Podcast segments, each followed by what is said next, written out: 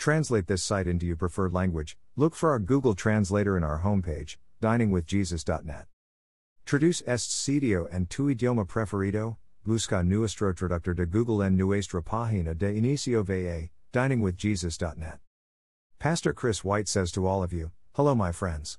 May the Lord bless you today. Hola, mis amigos. Que el Señor los bendiga. According to the Mayo Clinic website, a panic attack is a sudden episode of intense fear that triggers severe physical reactions when there is no real danger or apparent cause. Many people have experienced one or two such episodes and know how frightening the spells can be. There is a difference between the defined medical condition and an ongoing sense of fear that characterizes many people's lives. A panic attack comes on for no apparent reason, lasts from 5 to 30 minutes and then subsides, again, for no obvious reason. It is a physical fight or flight reaction that involves accelerated heart rate, sweating, muscle tension, and pounding pulse, just as if a real danger threatened.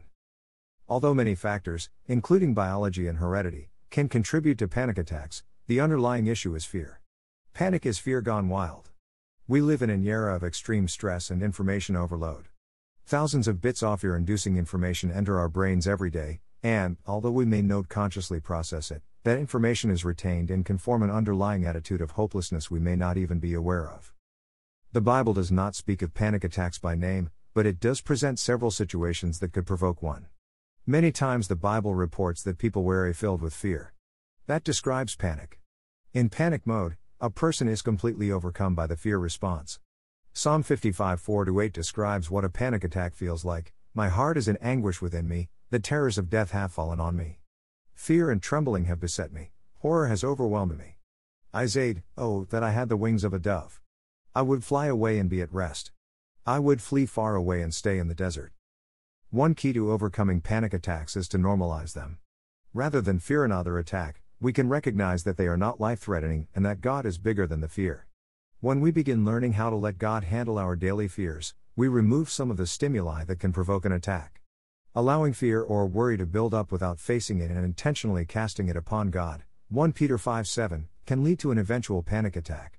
Denying that we are afraid, pretending we are not worried, or obsessing over our fears can all contribute to our bodies reacting in panic. Fear not is one of the most common commands in the Bible. God understands that we are prone to fear, and He wants us to have faith instead. Isaiah 35 4, 41 10, Luke 12 4, 1 Peter 3 14. Jesus put fear in perspective when he said, Do not be afraid of those who killed body but cannot kill the soul. Rather, be afraid of the one who can destroy both soul and body in hell. Matthew 10:28. He was calling attention to the fact that most of what we fear is temporary and of no eternal consequence. We should rather focus our concerns on whether or not we're in right relationship with God. He has then promised to meet all our other needs. Philippians 4:19, Matthew 6:33.